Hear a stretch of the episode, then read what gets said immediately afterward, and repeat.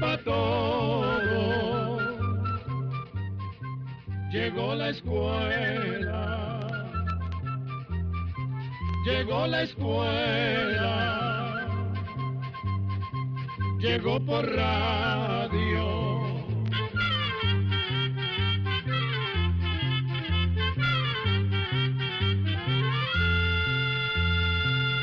Oigamos la respuesta. Es el programa que les trae a ustedes el Instituto Centroamericano de Extensión de la Cultura, ICQ. ¿Qué tal? ¿Cómo están todos ustedes? Nosotros, en el Instituto Centroamericano de Extensión de la Cultura, ICQ, muy contentos porque compartimos una nueva edición del programa Oigamos la Respuesta. Muchas gracias por su atención y gracias a este medio de comunicación que lo difunde. La primera pregunta nos la envía un amigo oyente desde Costa Rica. Quiero saber sobre la vida del Mahatma Gandhi, quiénes influyeron en él para que desarrollara su filosofía de la no violencia. Gandhi fue un político y pensador hindú que se destacó por su manera pacífica de protestar y su actitud de rechazo a la violencia y a la intolerancia. Gandhi nació el 2 de octubre de 1869, es decir, hace 148 años. Su padre tenía un buen puesto en el gobierno y pertenecía a una acomodada familia de comerciantes. La madre de Gandhi era muy religiosa y se decía que de ella aprendió Gandhi a desarrollar el respeto por las creencias de los demás y las virtudes como la moderación y la paciencia. Gracias a la buena situación económica de su familia, Gandhi tuvo la oportunidad de estudiar en Gran Bretaña y de obtener el título de abogado. Después de graduarse, Gandhi se casó y se fue a trabajar a Sudáfrica. En ese país pudo ver casos muy tristes de discriminación y de abuso de poder de las autoridades. Estas experiencias influyeron en la vida de Gandhi decisivamente y le hicieron reflexionar sobre las injusticias que se dan en todas las sociedades. En los tiempos en que Gandhi vivió, India, su patria, tenía más de 200 años de estar bajo el dominio de los ingleses y allí también se daban muchos casos de malos tratos a la gente del país. Al regresar de Sudáfrica, motivado por todo lo que había vivido, Gandhi empezó a organizar un movimiento de independencia, exigiendo un trato más humano y justo para los ciudadanos hindúes. Esas actividades hicieron que Gandhi fuera encarcelado en varias oportunidades por las autoridades inglesas quienes lo acusaban de desobediencia. Pero nunca fue un hombre violento. Las armas de combate de Gandhi fueron el silencio, la tolerancia, el ayuno, la oración y la resistencia pacífica. Gandhi logró conducir a todo un pueblo a luchar por la conquista de la libertad. India finalmente alcanzó la independencia de los ingleses en el año 1947. Cuando uno se detiene a pensar en Gandhi, ciertamente cuesta creer que una persona haya sido capaz de organizar un movimiento tan grande basado solo en la idea de que toda violencia engendra violencia. A su movimiento se le conoce como resistencia pacífica, que consiste en tomar la decisión de no responder a las agresiones del mismo modo. Por toda esta vida dedicada a buscar la libertad por medio de la paz, sus compatriotas le dieron el nombre de Mahatma, que en hindú quiere decir alma grande. Lamentable y dolorosamente, la vida de un hombre de paz como Gandhi acabó de un modo violento. En 1948, un año después de que su país había alcanzado la independencia, Mahatma Gandhi fue asesinado por un extremista religioso hindú. La muerte de Gandhi fue una pérdida para India y para el mundo, pero su ejemplo de tolerancia y de paz sigue siendo un símbolo para todos los pueblos del mundo.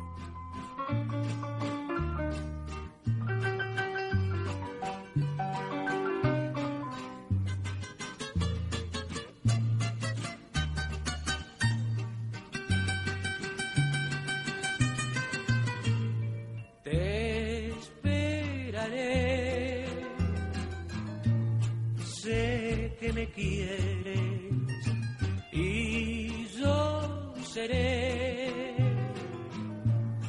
tu adoración. En mi recuerdo grabado estará tu nombre. Toda la vida te esperaré y serás mi gran amor. Cielo mío, porque me dejas llorando?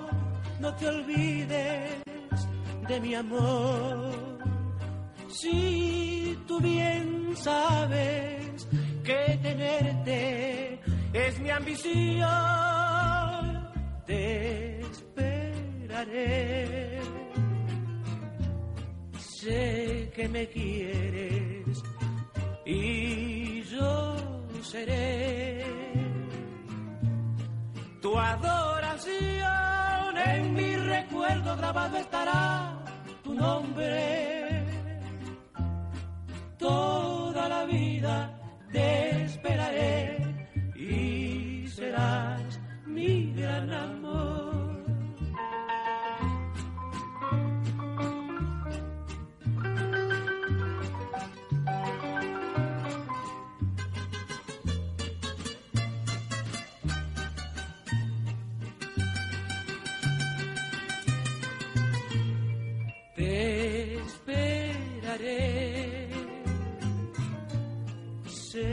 Que me quieres y yo seré tu adoración. En mi recuerdo grabado estará tu nombre. Toda la vida te esperaré y serás mi gran amor. Saludos cordiales amigos desde este espacio. Oigamos la respuesta, el cual vamos a continuar con la consulta que nos hace la señora Xiomara Chávez, quien nos ha escrito al Facebook desde San Miguel, El Salvador, y nos hace esta pregunta.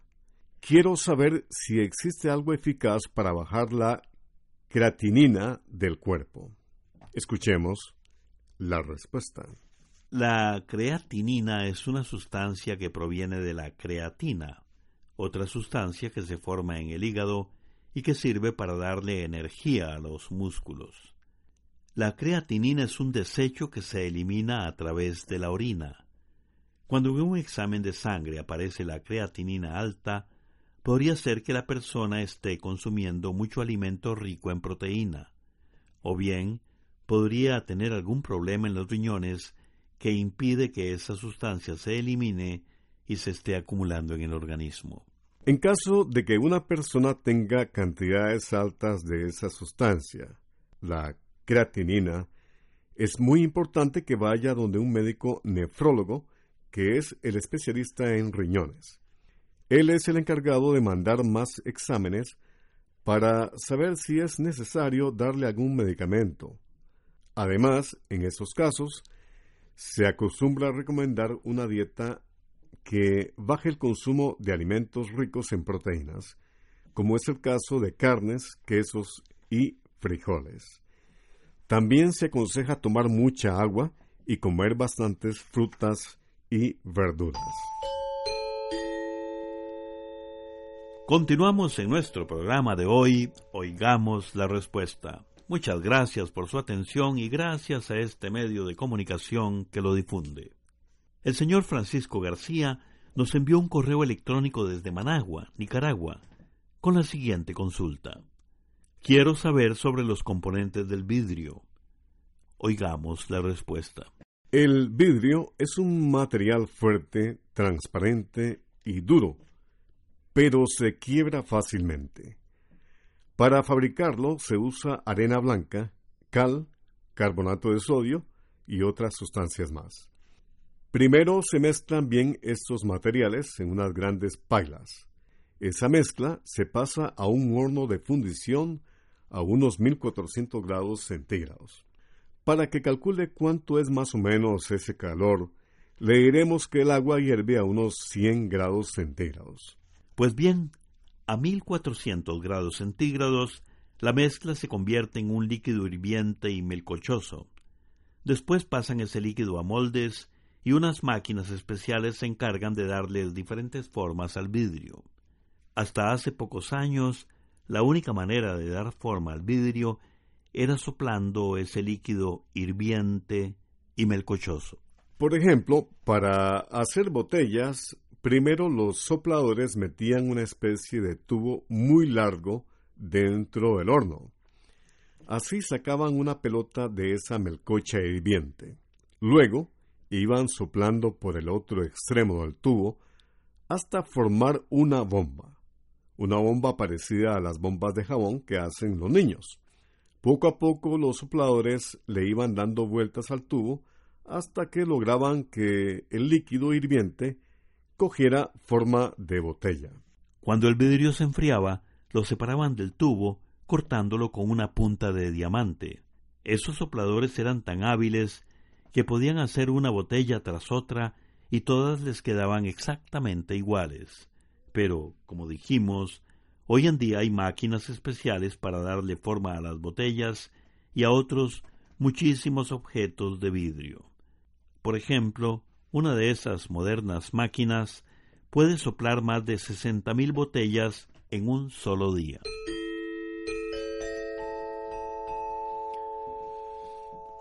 Otra de las preguntas que nos está llegando a este programa, oigamos la respuesta que usted está sintonizando, es la siguiente. ¿Qué significa el nombre Colby que usa Elise para su operador de telefonía celular? La consulta es de un estimable oyente que nos ha enviado un correo electrónico desde Desamparados en San José, Costa Rica. Escuchemos la respuesta. El ICE es el Instituto Costarricense de Electricidad, que desde hace muchos años, desde 1949, se encarga de llevar electricidad y telefonía fija a todos los rincones de Costa Rica. Desde hace unos años también ofrece los servicios de Internet, televisión por cable y telefonía móvil. Precisamente la marca Colby, por la que usted nos pregunta, es la que utiliza el ICE para sus servicios de telefonía móvil o celular. Esta palabra viene del idioma cabecar, que es la lengua de algunos pueblos indígenas de Costa Rica. En español, la palabra Colby viene siendo rana de los árboles. Por eso el logo de esta marca es una rana verde de ojos rojos, que está inspirado en una ranita que vive en los bosques costarricenses. Cuando el Instituto Costarricense de Electricidad, ICE, dio a conocer su marca Colby, se dijo que se había escogido la ranita por ser una especie típica de la fauna de Costa Rica, y porque además tiene una gran capacidad para saltar. Y esa idea representaba el salto tecnológico que hizo Elise en aquel momento al ingresar de lleno en el mercado de la telefonía celular.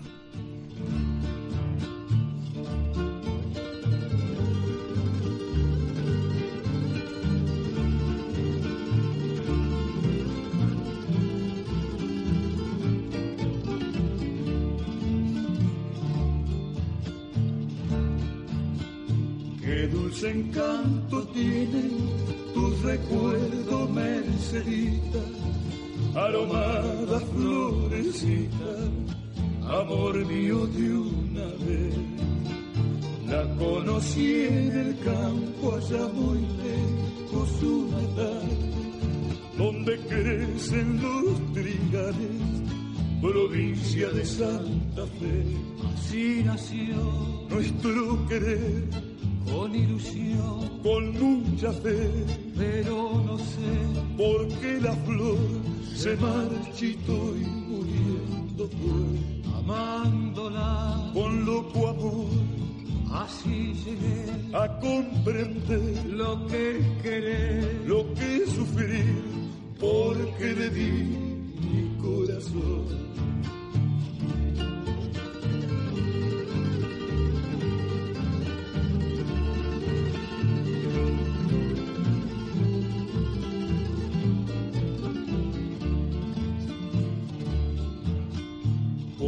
Una queja errante la campiña va flotando en el de mi canto recordando aquel amor. Pero a pesar del tiempo transcurrido es Mercedita, la leyenda que hoy palpita mi nostálgica canción. así nació Nuestro querer con ilusión, con mucha fe, pero no sé porque la flor se marchitó y muriendo fue. llamándola, Con loco amor.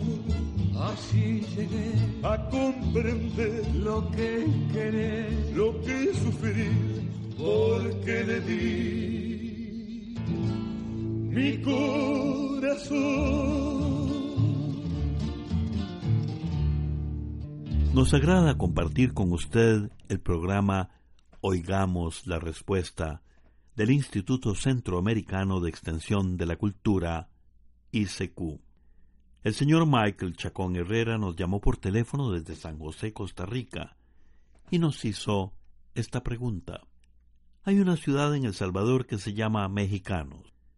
¿Por qué le pusieron ese nombre? Oigamos la respuesta. Cuenta la historia que cuando los españoles conquistaron y colonizaron el actual territorio de El Salvador, venían con ellos indígenas tlaxcaltecas, aztecas y acolhuas, que eran originarios del valle de Anáhuac, en México. Los pueblos que en ese momento vivían en El Salvador conocían a esas personas como mexicanos. Estos mexicanos fundaron varios pueblos a los que se les conoció con el nombre de mexicanos.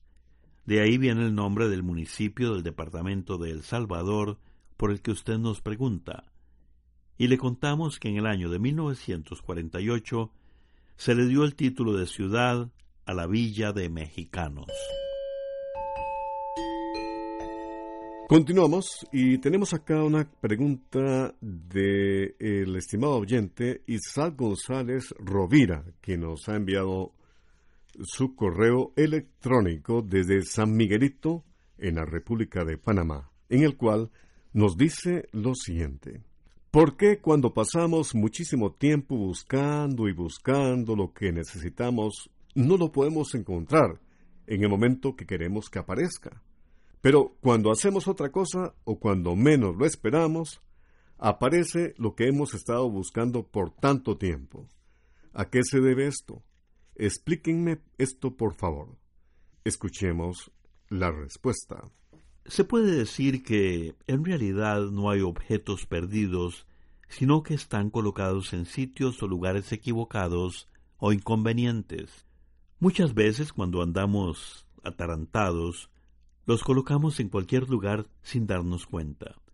Y cuando necesitamos algo con urgencia y no lo encontramos, generalmente nos ponemos aún más ansiosos, lo que entorpece o hace difícil la búsqueda. Y hasta que estamos calmados, por lo general, los podemos encontrar. Así que cuando perdamos algo, el primer paso es tratar de calmarse. Después, podemos tratar de recordar dónde podría estar aquello que tanto necesitamos encontrar. Podemos hacer un recorrido mental por todos los lugares donde anduvimos la última vez que recordamos haber tenido el objeto en la mano, para después poder hacer una búsqueda ordenada de lo que perdimos.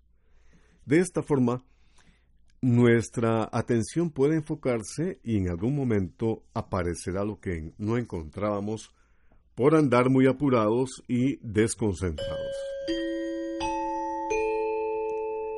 Nos complace amigos continuar acompañándoles con este programa. Oigamos la respuesta a través de esta emisora. Quisiera la biografía de Joan Sebastián.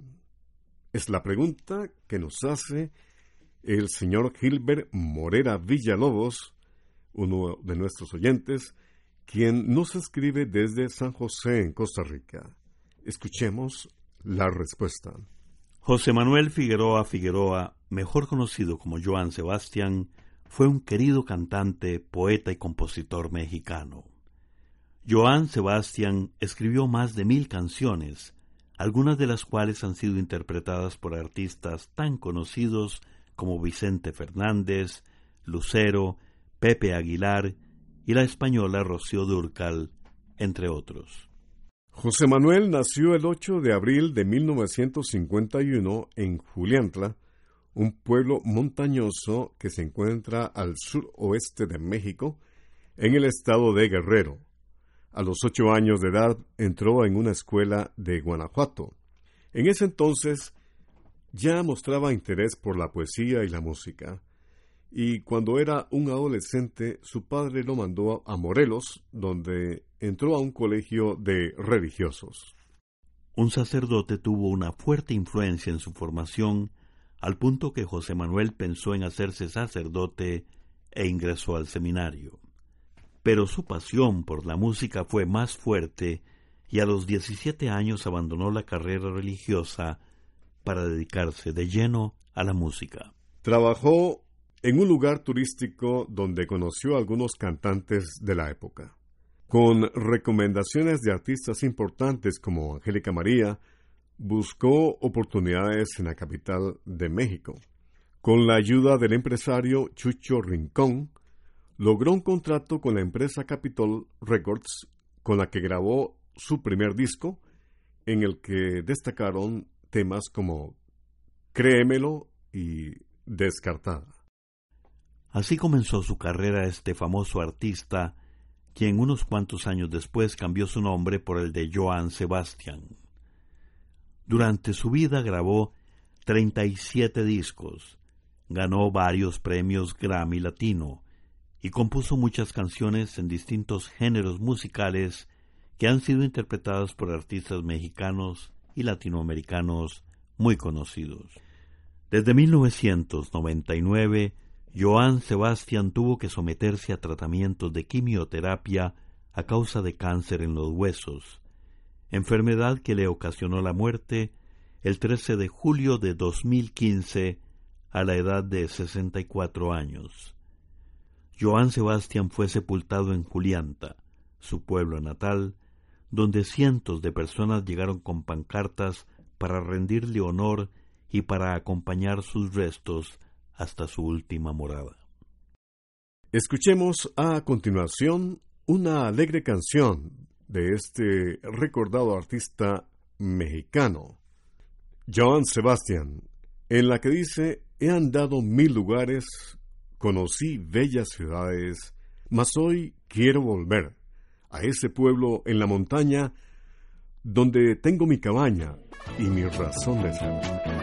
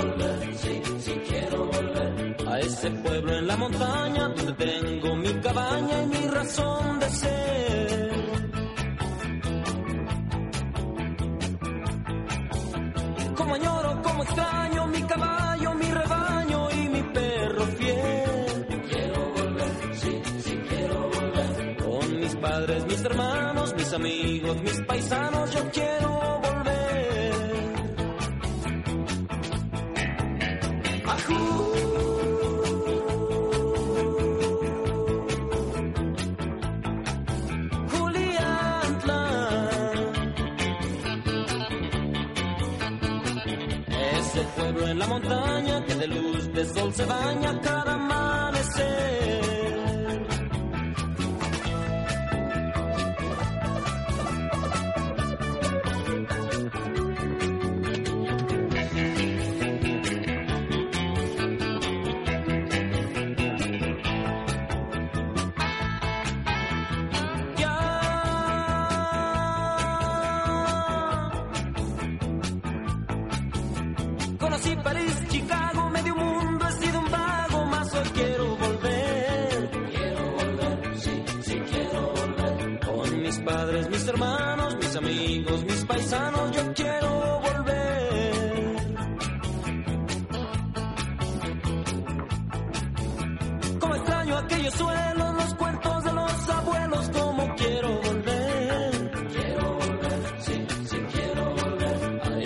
En la montaña donde mi cabaña y mi razón de ser. Continuamos en nuestro programa de hoy, Oigamos la Respuesta. Muchas gracias por su atención y gracias a esta radioemisora que nos hace compartirlo con usted. Quisiera saber si la capa de ozono es dura o suave como una nube. Esta es la pregunta que nos hace el niño Samuel Álvarez Longhi por medio de Facebook ICQ. Oigamos la respuesta. La capa de ozono es suave como una nube y transparente. Quizás usted ha escuchado decir que la capa de ozono es como un escudo que protege la Tierra de los rayos dañinos que vienen del Sol y por esto se pregunta si es dura o suave. Así que vamos a tratar de explicarle este asunto. Resulta que la Tierra es como una inmensa bola y está rodeada por una capa de aire que se llama atmósfera. Esa capa de aire está formada por muchos gases como el oxígeno, el hidrógeno, el nitrógeno y muchos más. Y a una altura entre 20.000 y 25.000 metros se encuentra una delgada capa en la que hay una gran cantidad de un gas llamado ozono. El ozono es de mucha importancia porque sirve como filtro para los llamados rayos ultravioleta que vienen del Sol. Por eso se dice que la capa de ozono sirve como escudo protector de la Tierra. Pero en realidad no se trata de un escudo duro como podríamos imaginarlo. Esto no es más que una manera de hablar. Lo que sí es cierto es que el ozono nos protege, porque impide que los rayos ultravioletas del Sol lleguen a la Tierra con su fuerza original. Si esos rayos pasaran directamente a la Tierra, harían muchísimo daño. Entre otras cosas, aumentaría la temperatura en nuestro planeta, el crecimiento de las plantas se vería afectado y aumentarían los casos de cáncer de piel y ceguera, solo para mencionar algunas de las consecuencias negativas que experimentaríamos. En los últimos años se ha hablado muchísimo de los daños que está sufriendo la capa de ozono. Esto se debe a que hay varios productos químicos que comúnmente usamos las personas que son productos que dañan la capa de ozono. Es por esto que los países de todo el mundo están haciendo grandes esfuerzos y ya han logrado algunos acuerdos para controlar y eliminar la producción y el uso de estas sustancias químicas que la dañan, como ha sucedido, por ejemplo, con los gases de los aerosoles o los gases de las refrigeradoras. Programa de Control 19.